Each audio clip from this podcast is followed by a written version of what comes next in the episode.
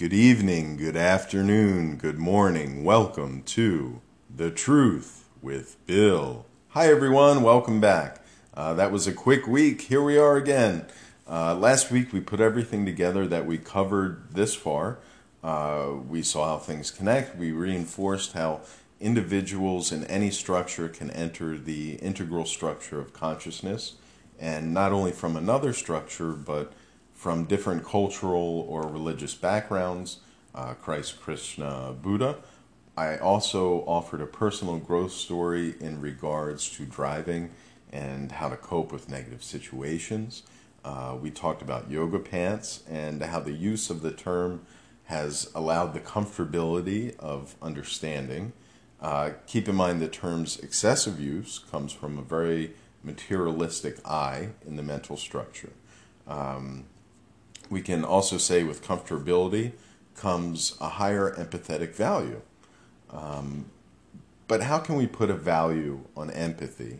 How does one gauge empathy? Uh, is empathy a requirement for individuals who are defined as, quote, ready uh, for the next level structure of consciousness? Uh, it seems very clear to me that empathy is a component uh, that would be lacking in the mental structure. Uh, the mental structure encompasses the I, the me, the ego. Uh, and, and if that's the case, how can we expect it to have a high level of empathetic understanding? Uh, and, and with that, there's no real measure of empathy. But similar to our, con- similar to our discussion on love um, and how love can have certain requirements uh, for us to love, uh, empathy kind of works in the same way. So, like we said before, um, uh, we love uh, many different people in our lives, um, but the amount of the amount at which we love individuals in our lives is dependent on certain kind of requirements. Um, so we certainly don't love our, our friends the same way that you know we love our mother and father. Uh, there are certain things that are needed for us to love people more or less. You know, it all depends. And empathy uh, works the same way too. Um, so empathy has certain requirements. A fourth dimensional sense of empathy uh, would be well. May, maybe it's easier. Um, maybe it's easier just to start with a third dimensional sense of empathy. So uh, I'll run through some scenarios and um, just see what you think um, after each one and, and how you feel. Uh, so, the first a neighbor, a neighbor of yours, uh, is driving home drunk from a bar, and on his way home, he hits the family dog, hits the family dog with his car. And what are your feelings and thoughts with that? Um, and where is your empathetic value with that short scenario? Probably very low. Uh, next scenario a neighbor who's driving home drunk from a bar that you know, and as does the rest of your neighborhood, that he has recently lost his wife. So he's driving home drunk from a bar. You and everyone else in the neighborhood knows that he has lost his wife recently. And on his way home, he hits your dog. And now your feeling is a little different with this scenario because you know a little bit more. You're able to empathize with this neighbor more than you were before in the first scenario. And all it took was a little more information about this person it wasn't even a question of, of whether or not you would empathize with him, because you did. It just took having more knowledge. It, it changed your response. The action stayed the same. Everything played out the same way, but the response is different based on the amount of knowledge you've had. So now the third scenario. A neighbor is driving home drunk from a bar, You know, and as does the rest of your neighborhood, that he has recently lost his wife. You see him for exactly what and who he is a fraction of the divine that is lost.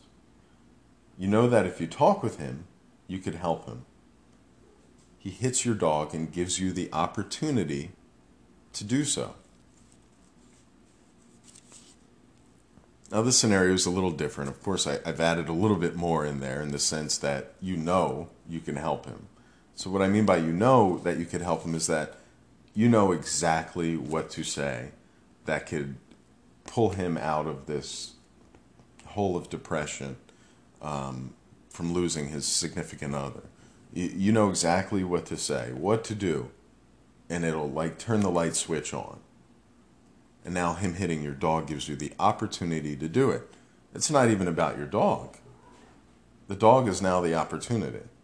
And remember, I, I never said that the dog uh, was passed away or even hurt. I just said that he hit your dog. So nothing happened with the dog. The dog's okay, I promise. In every one of those scenarios, right? Um, so, uh, what else is interesting? I, I, ran some of these scenarios from uh, ran them by some friends of mine, um, and I asked what, what they thought. And one of my friends, he responded, "If I knew I could help, I wouldn't have waited for him to hit my dog." And he said that, and of course, you know, I'm smiling ear to ear because I'm like, yes, exactly. Why would you wait for that opportunity? Why would all of us wait for that opportunity? We could make that opportunity at any time.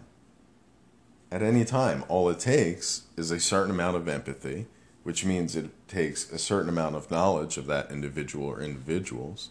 And once we have that, we can empathize with them. It, it happens all the time. It's a very natural kind of thing. And uh, just a little further, I, I know uh, I know at one point or another we've all had conversations with children, right?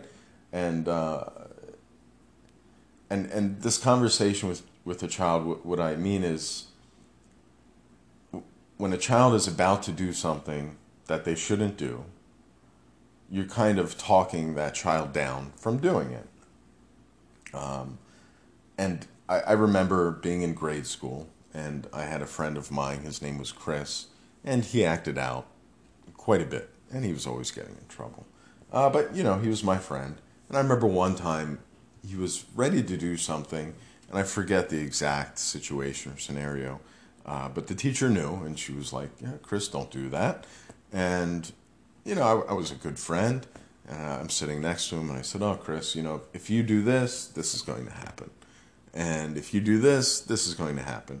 And as I went down the list, nothing really clicked for Chris until finally something did. And when it did, he, he was like, Yeah, you're right. I guess I won't do that. And whatever it was, he didn't do. And I remember the teacher being very impressed with my ability to talk Chris down out of the situation. And that's actually what I, why I really remember that, that situation and scenario. Um, and as a child, talking him down, I mean, I knew that that sooner or later what I was saying would sink into Chris's head. I didn't know what exactly was going to sink in, but I knew something would. And I just kind of kept firing away until eventually he was like, uh, okay. More than likely, you know, he probably got tired of hearing me and just gave up and figured it wasn't worth it. Um, but in any event, he stopped. Uh, so I think, though, that that that if we know if we know what's going on with someone, if we could empathize with them, uh, we could find out whatever it is that is causing that and show them what it is and, and, and change their view of that or, or change their response. Um, so obviously, adults are a little different than children. Uh, adults carry a lot more baggage. We're more suspicious uh, based on past events, etc., etc. But I think what I'm getting at is, is like I said, that there's always a way that something will click for someone else. Um, and we just have to be empathetic enough to try. And most times, these changes they don't happen overnight. And as a matter of fact, we may see ourselves saying the same thing to the same person time and time again. But there is something to be said for persistence, and you may be the only person in that individual's life that is persistently trying to help. And at some point, that individual realizes just that, and then help can be had from that alone. Uh, we never know what'll click for someone else, and we absolutely will never know if we don't try. Um, so uh, earlier this week, um, one of my friends came to me. He was having a rough time. Uh, he and his partner had ended their relationship, and he was asking for advice. And I could only tell him what I've experienced and how those experiences have shaped my current relationship and, and how I've seen relationships. Um, so I, I explained when I was old enough to have mature relationships, I had already had in my head what kind of relationship I was looking for.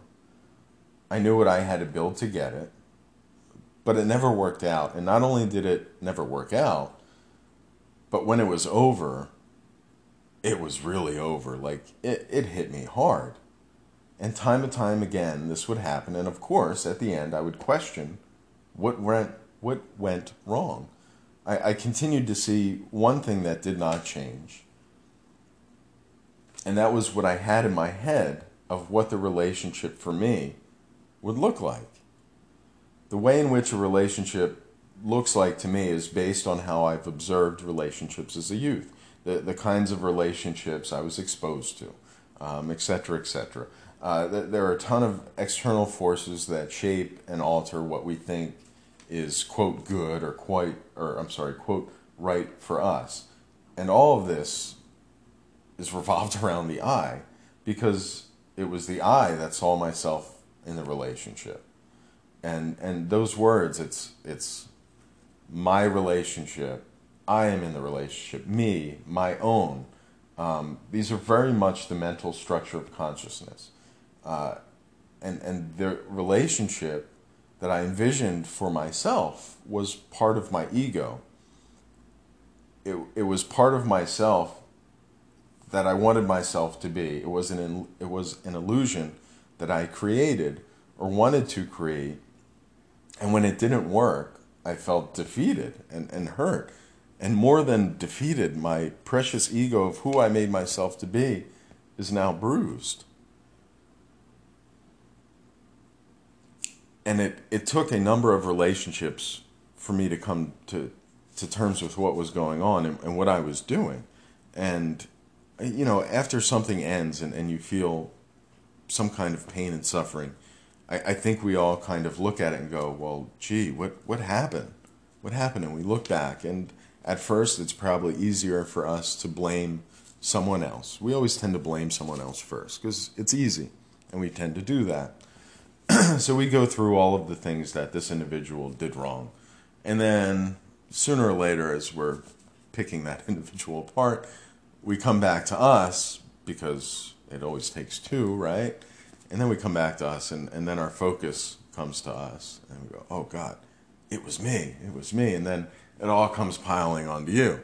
And then you're thinking what you did wrong and, and, and all of this. And then when, when you're done dragging yourself through the mud, now you're kind of looking at both of you together and what you both kind of did wrong.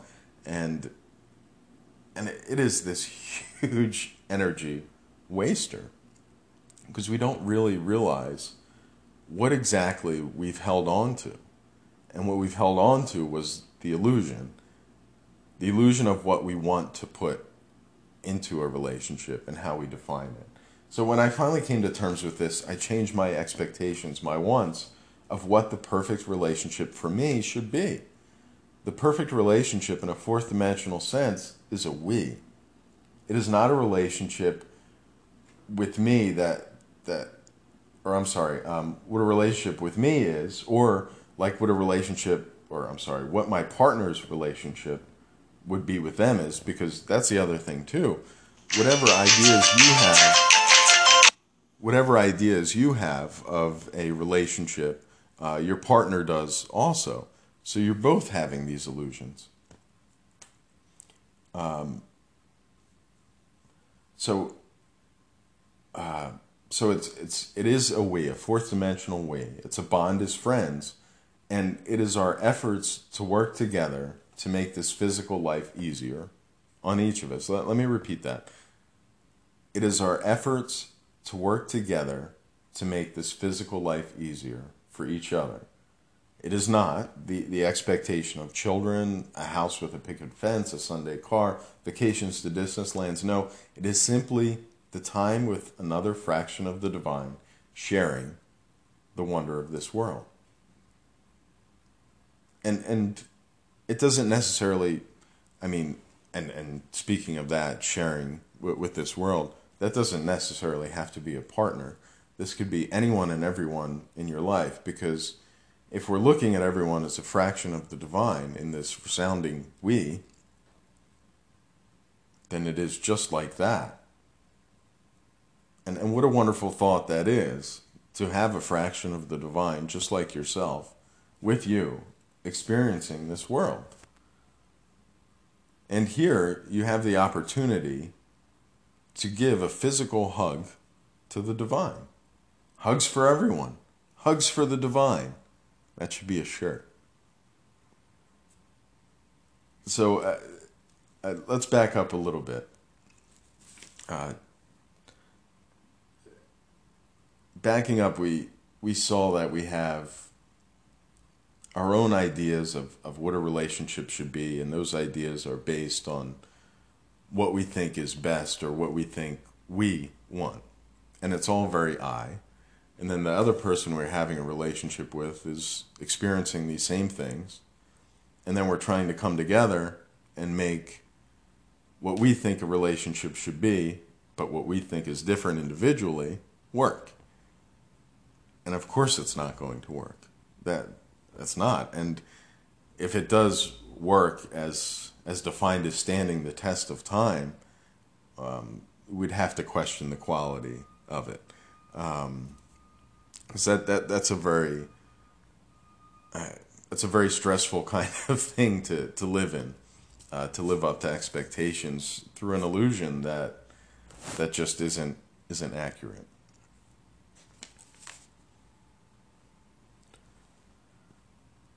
And and with this, I, I think we could come to expectations. So expectations for future events are the ego expectations for anything are the ego. And, and why would that be?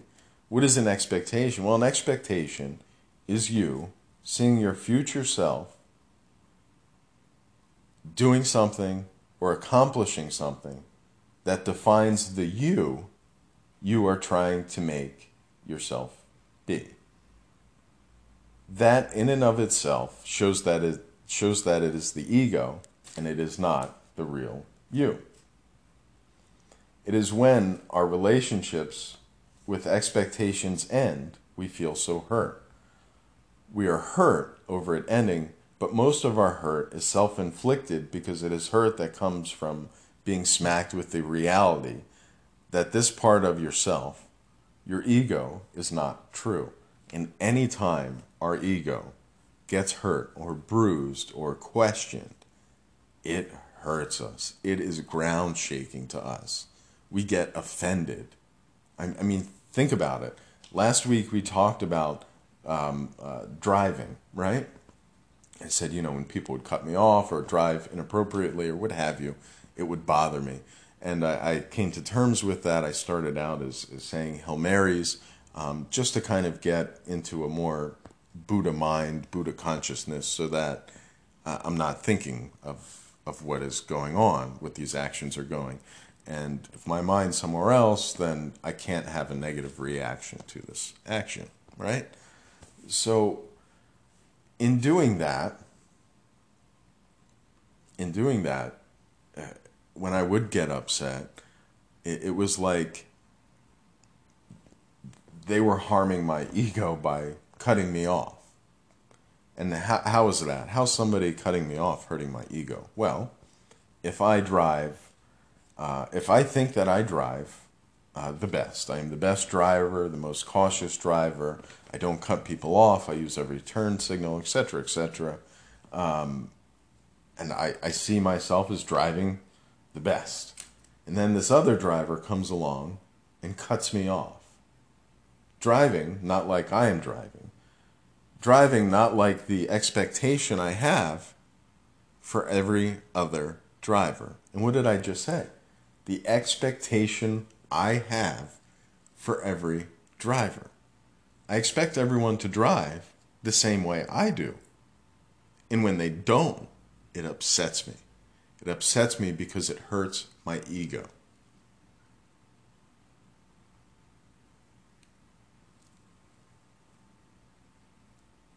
So our hurt, our hurt is self inflicted.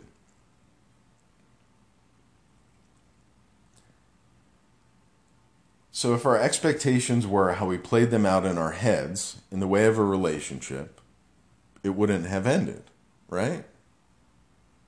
Because our expectations for relationships are that this relationship is going to last forever. And, and we take it very personally when it ends. And it's not just with relationships. We, we have expectations through school through careers, um, even the types of jobs we have. Our whole life is composed of expectations that we use to define who we are as individuals. And when they fail, because no expectation plans out the way it is in our head, we're hurt. And we compensate that hurt with more with more hurt because we, we, we look for something else to fill to fill that expectation. We find another expectation to fill it. And it, it's this constant cycle. So, where do your expectations come from?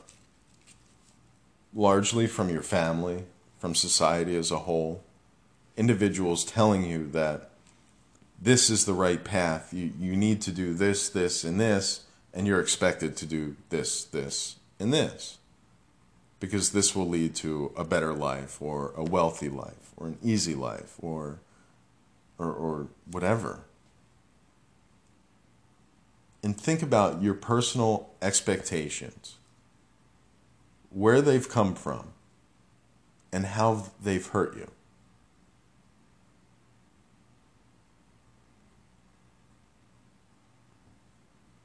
In my bio for this for this podcast it specifically says i have a bachelor of arts in creative writing and a bachelor of science in environmental science. I don't do i, don't make money at, at either one of those degrees. I mean granted they help. They certainly help with this podcast and have helped me in life but but what i went to school for exactly was is is not what i'm doing. And at a certain point, I, I mean, of course, I, I went into it with these expectations.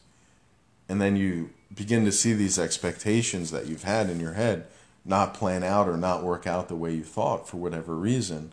And then you're faced with coping with that. And how you cope with that determines the kind of person you're going to become when you come out of that. So if, if you get stuck in, in whatever expectation you have built up in your head, you could be lost for a very, very long time. And, and, and then it becomes depression. Um, you, you know, you, you just don't want to do anything. All because of some silly expectation that was never real to begin with.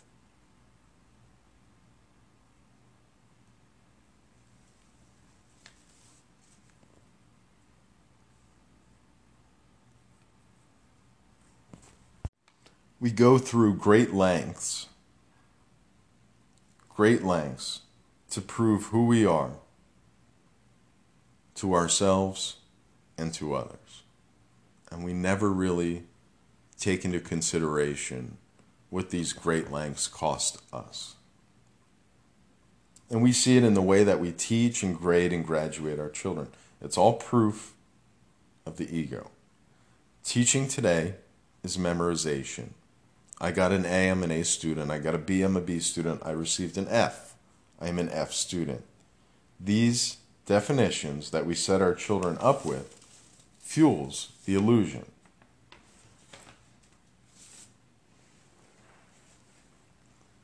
It, and it absolutely does. If you're an A student, then you have an A in memorization. If you have a B student, you have a B in memorization. That's all. In mathematics, students have the most difficult time answering word problems. In mathematics. This is because word problems in mathematics are concepts. It is how well you have learned the concepts in math and know when and how to use them and why. And across the board, students from all over the world have trouble, have trouble with these kinds of problems. Because the way in which we teach our children is not concepts. And when we are finished with our schooling, we are then expected to go out into the real world. The real world uses very little memorization. Very little.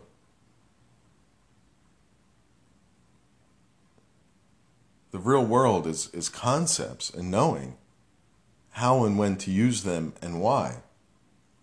And that's not taught. In any, in any avenue of education, it is not taught. It is all memorization. English, this is how this is how language works. These are the rules that apply. Um, some rules apply for some things and some don't, and that's it. Go use it. Science, the same way. Rarely are we ever asked to use the concepts we have learned, or rather, memorized. Schooling, fourth dimensional education, should be not memorization, but understanding and learning the concepts and being tested on using them going out and using them. If you're learning algebra, you need to start measuring some steps. Right? Come up with a problem to add more steps and how it would fit to this door that's two feet higher. Figure out where each point of each step should be. Use the concepts you've learned. And we've gotten away with that. The structure of consciousness has taken us away from it. It's taken us away from it because it's based on an I, on an ego. In the kind of education system we have, it is very much the I, the ego. Everyone has a grade point average. Your grade point average defines who you are as a student. From that, we could put you in different categories, and based on those categories, you can go here, here, and here. Or these options will be now open to you. All based on memorization. Really? That's the kind of education we're supporting? Is how well you can memorize something? That, that's not intelligence to me, I can memorize anything. just give me enough time. The ability to understand concepts is something different. And applying them is even more different. Knowing when to apply them. So, this is a very, very mental, structural education system in which we, we have raised our children. And um, and it hurts us. And, and another interesting way, um, which was brought up by one of our listeners, is is our diets and our food. And our food is very interesting because our food too has gone through the mental structure of consciousness. Um, so there is something to be said uh, for becoming vegan and the choice to do so within the mental structure. Uh, so when we have a pet dog or cat, and we hear of other cultures who see these animals as food, um, which, by the way, is no different than our own chickens and cows, we judge them. We think we can never eat our pets. We couldn't eat them because they're on our love scale, right? Sometimes more than some humans that we know. Uh, but because they're on our love scale, we could never imagine eating them.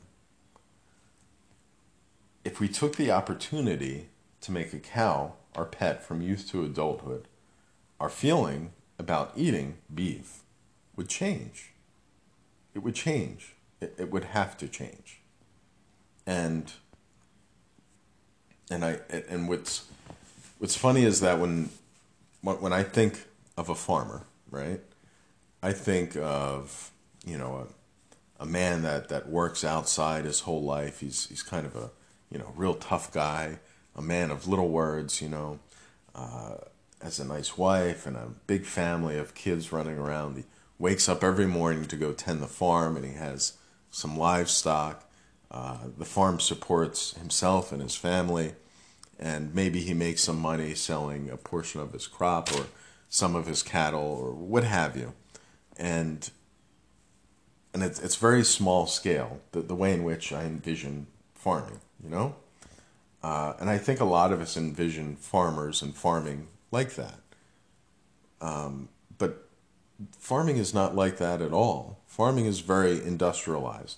And don't get me wrong, there are farmers and, and people uh, who grow their own things, and it's it's a small amount, and some of them are able to sell those.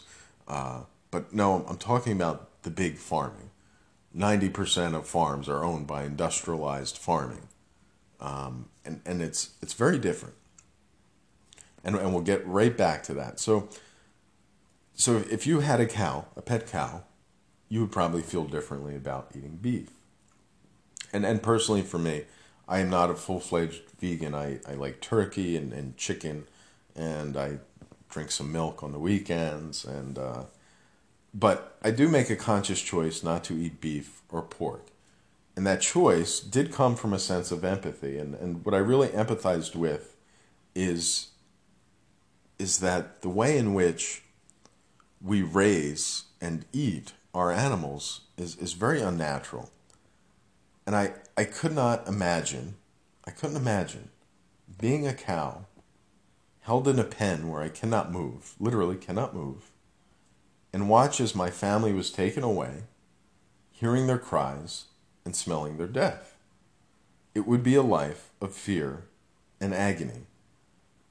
And this is what we are consuming. I'm willing to bet that fear, pain, and suffering create certain hormones or they alter hormones that change what we are ingesting and change it in a negative way. No natural creature on this planet tortures its food for its lifetime and then eats it. As a matter of fact, most carnivores in the wild kill their kill as fast as possible. We are the only creatures on this planet that torture its food from the beginning of its life until we are ready to consume it. And there is something wrong with that. And I know how how can you still eat chicken and turkey? Well, let me share you a story. Um, uh, I'm sorry. let me share you a story. Let me share a story with you uh, that one of my Serbian friends, Georgia, told me. And he first came to this country. He says to me, Billy, why are your onions broke? And I said, Broke?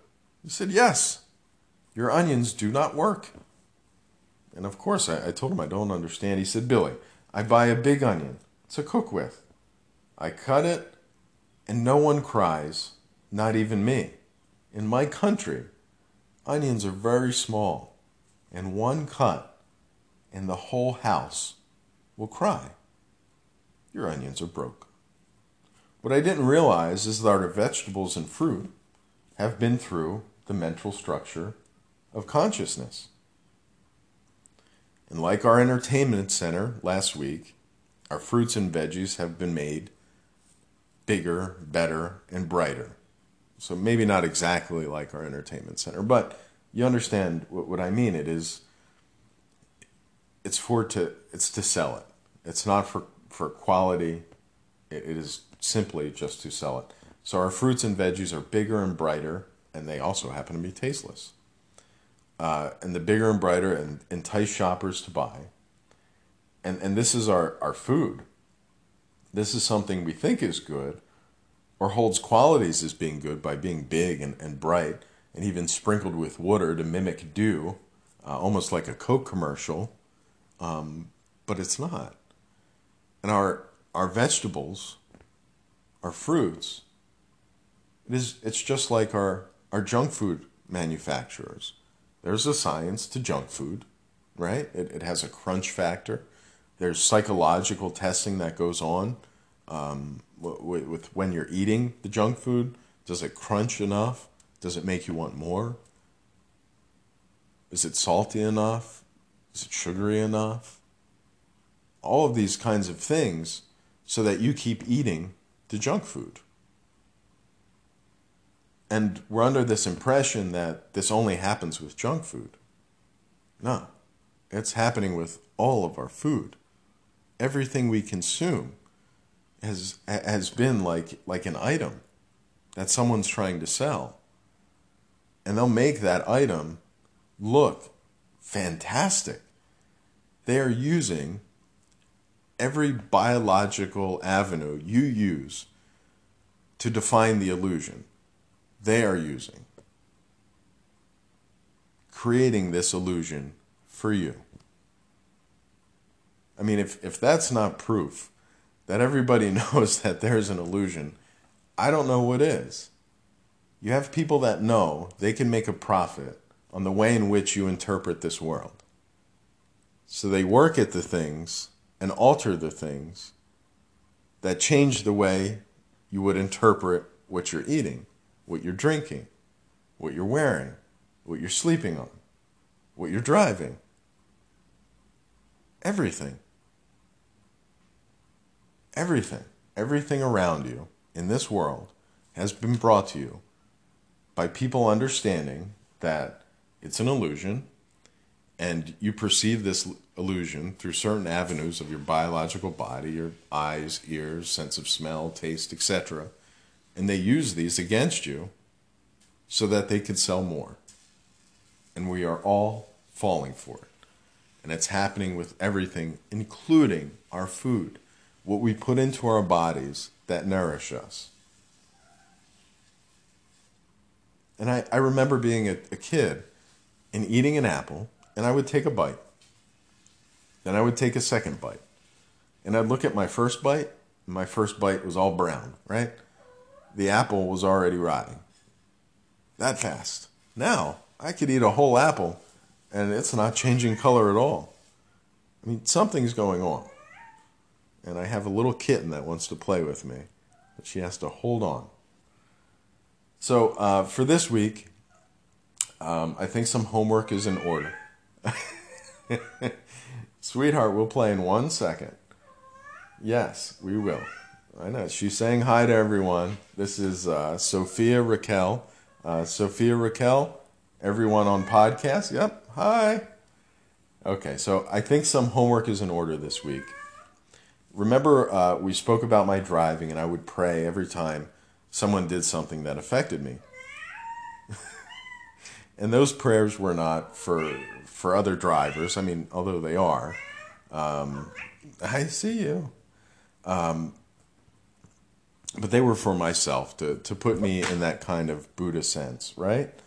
And I, I think our, our homework today, or our homework for this week rather, is anytime we come in contact with a person that says or does something that we disagree with. Um, and with that disagreement, we, we have a certain kind of reaction.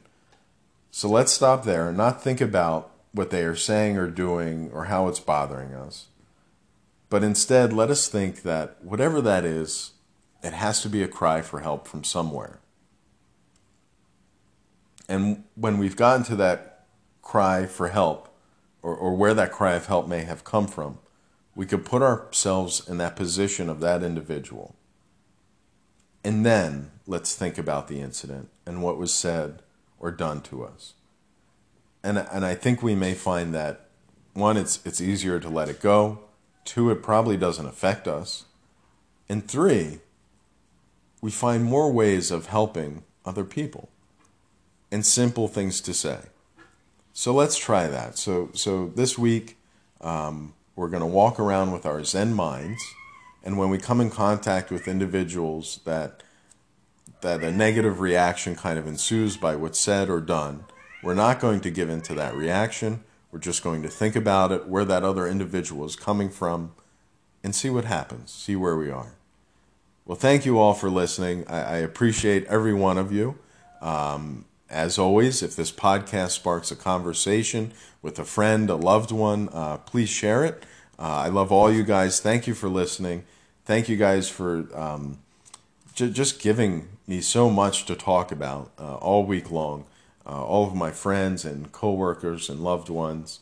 Um, I, I, I, just love it. Thank you for making this this podcast possible. Uh, I love each and every one of you. I will see you next week. Thank you all. Have a great week.